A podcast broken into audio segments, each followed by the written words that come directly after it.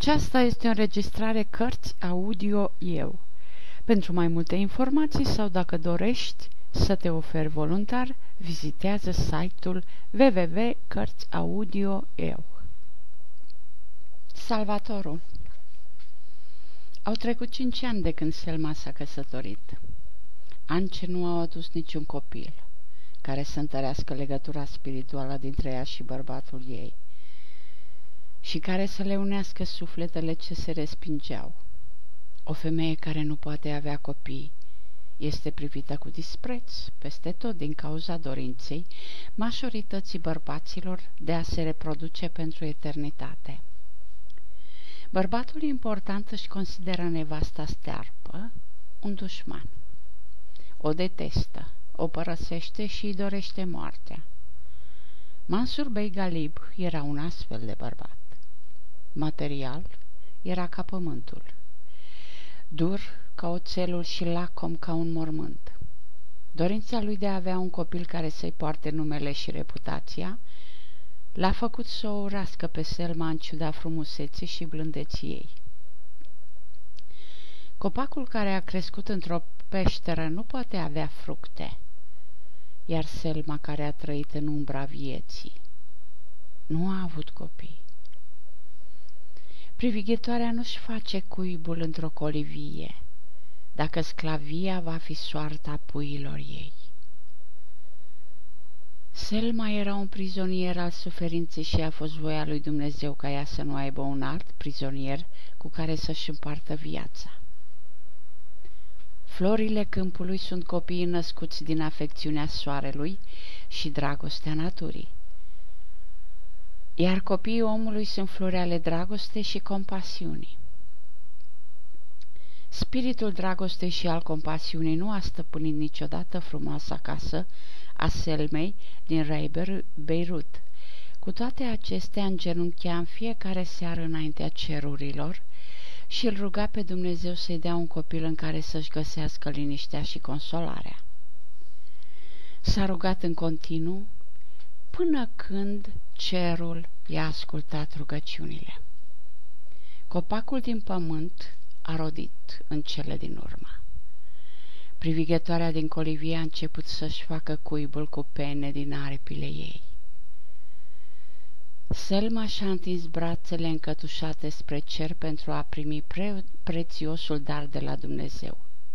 Și nimic în lume nu ar fi făcut-o mai fericită decât să devină mamă. A așteptat cu nerăbdare, numărând zilele și așteptând momentul când melodia cea mai dulce a cerului, vocea copilului ei va răsuna în urechile ei. Printre lacrimi, a început să vadă zorile unui viitor mai strălucitor. În luna Nisan, Sălma stătea întinsă pe patul durerii și travaliului, acolo unde viața și moartea se luptau. Doctorul și moașa erau pregătiți să aducă pe lume o nouă ființă. Târziu în noapte, Selma și-a început strigătul repetat. Un strigăt al vieții care se desparte de viață, un strigăt al continuității pe firmamentul nimicniciei. Un strigăt al unei forțe slabe înaintea nemișcării mari forțe. Strigătul bietei Selma, care zăcea întinsă în disperare sub talpa vieții și a morții. În zori, Selma a dat naștere unui băiețel. Când a deschis ochii, a văzut fețe zâmbitoare în toată camera. Apoi s-a uitat din nou și a văzut că viața și moartea se luptau în câmpatul ei. Și a închis ochii și a început să strige, spunând pentru prima dată, O, fiul meu! Moașa a înfășurat copilul în scutece de mătase și l-a pus lângă mama lui, iar doctorul se uita în continuare la Selma și mișca trist din cap. Strigătele de bucurie au trezit vecinii care au intrat grăbiți în casă ca să-l felicite pe tată pentru nașterea urmașului său. Dar doctorul o privea în continuare pe Selma și pe copilul ei dând din cap. Slugile s-au grăbit să dea vestea bună lui Mansur Bey, dar doctorul se holba la Selma și la copilul ei cu o privire dezamăgită. Când soarele s-a arătat pe cer, Selma și-a luat copilul la piept. Acesta a deschis ochii pentru prima dată și s-a uitat la mama lui. Apoi a tremurat și a închis pentru ultima dată. Doctorul a luat pe copil din brațele Selmei, iar pe obrașii lui au început să curgă lacrimile. Apoi a șoptit pentru sine. Este un invitat care pleacă. Copilul și-a dat ultima suflare în timp ce vecinii sărbătoreau cu tatăl în salonul mare al casei și beau în cinstea urmașului lor. Selma s-a uitat la doctor și l-a rugat. Dați-mi copilul și lăsați-mă să-l strâng la piept. Deși copilul era mort, clinchetul paharelor din salon creștea din ce în ce mai mult. S-a născut în zori și a murit la răsăritul soarelui. S-a născut ca un gând, a murit ca un suspin și a dispărut ca o umbră. Nu a trăit pentru a-și consola și mulțumi mama. Viața lui a început la sfârșitul nopții și s-a încheiat la începutul zilei, ca o picătură de rău vărsată de ochii întunericului și uscată de atingerea luminii zilei. O perlă adusă de flux pe coastă și redată adâncului mării de reflux. Un liliac ce tocmai a îmbobocit din mugurile vieții și a fost drobit sub talpa morții. Un invitat drag, a cărui prezență a luminat inima selmei și a cărui plecare i-a ucis sufletul. Aceasta este viața omului, viața popoarelor, viața soarelui, a lunii și a stelelor. Selma s-a uitat fix în ochii doctorului și a spus Dați-mi copilul și lăsați-mă să-l strâng la piept. Dați-mi copilul și lăsați-mă să-l îngrijesc. Atunci doctorul și-a înclinat capul și a spus cu voce slabă Doamnă, copilul dumneavoastră este mort. Stați liniștită. Când a auzit vorbele doctorului, Selma a scos un strigăt îngrozitor. Apoi a rămas tăcută un timp și a zâmbit fericită. Fața ei s-a luminat de parcă descoperise ceva și a spus calmă. Dați-mi copilul, aduceți-l aproape de mine și lăsați-mă să-l văd că e mort. Doctorul i-a adus sălmei copilul mort și l-a așezat între brațe. Aceasta l-a îmbrățișat și a întors fața către perete și i-a vorbit copilului mort. Ai venit pentru a mă lua, copilul meu.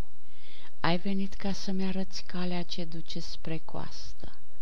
Iată-mă, copilul meu, ia-mă și să părăsim această peșteră întunecată. Într-o clipă razele soarelui au intrat printre draperiile de la fereastră și-au căzut pe cele două corpuri întinse, liniștite pe pat, păzite de demnitatea profundă a liniștii și umbrită de aripile morții. Doctorul a ieșit din cameră cu ochii în lacrimi, iar când a ajuns în marele salon, sărbătoarea s-a transformat într-o înmormântare iar Mansur Bey Galip nu a scos niciun cuvânt și nu a vărsat nicio lacrimă. A rămas nemișcat ca o statuie, ținând în mâna dreaptă o cupă cu băutură. A doua zi Selma era îmbrăcată în rochia ei albă de nuntă și întinsă în coșciuc. Hainele copilului erau scutecele. Coșciugul lui era brațele mamei sale, mormântul lui pieptul ei liniștit două cadavre într-un singur coșciuc, iar eu mergeam pios, cu mulțimea care o însoțea pe Selma și cu copilul ei spre locul de odihnă veșnică. După ce am ajuns la cimitir, episcopul Galib a început slujba și alți preoți rugăciunea, iar pe fețele lor mohorâte a apărut vălul ignoranței și al goliciunii. Când au coborât coșciugul în groapă, unul dintre cei prezenți a șoptit. Este pentru prima dată în viață când văd două cadavre într-un singur coșciug. Un altul a spus, pare că acest copil a venit să o salveze pe mama lui din mâinile soțului ei nemilos. Un al treilea a spus, uită-te la Mansorbei, privește cerul de parcă ar avea ochi de sticlă, nu arată ca un om care și-a pierdut nevasta și copilul în aceeași zi. Un al patrulea a spus, unchiul lui, episcopul, îl va căsători din nou mâine cu o femeie mai bogată și mai puternică. Episcopul și preoții au continuat să cânte predica până când groparii au terminat de umplut groapa. Apoi oamenii, unul câte unul, s-au apropiat de episcop și de nepotul său și le-au transmis condoleanțe cu vorbe de compătimire, dar eu am rămas singur într-o parte fără să fiu consolat de nimeni, ca și cum Selma și copilul ei nu ar fi însemnat nimic pentru mine. Toți cei care și-au luat adio au părăsit cimitirul. Groparul stătea lângă noul mormânt, ținând o lopată în mână. Când m-am apropiat de el, am întrebat, Îți amintești unde a fost îngropat Farise Fandi Karami? M-a privit câteva clipe, apoi a arătat cu degetul spre mormântul Selmei și a spus, Chiar aici am așezat-o pe fica lui peste el iar pe pieptul mamei sale se odihnește copilul, iar peste tot am pus pământ cu această lopată. Atunci am spus, în această groapă a îngropat și inima mea. Pe când groparul dispărea în spatele plopilor, nu am mai putut rezista, am căzut la mormântul sălmei și am plâns, am plâns.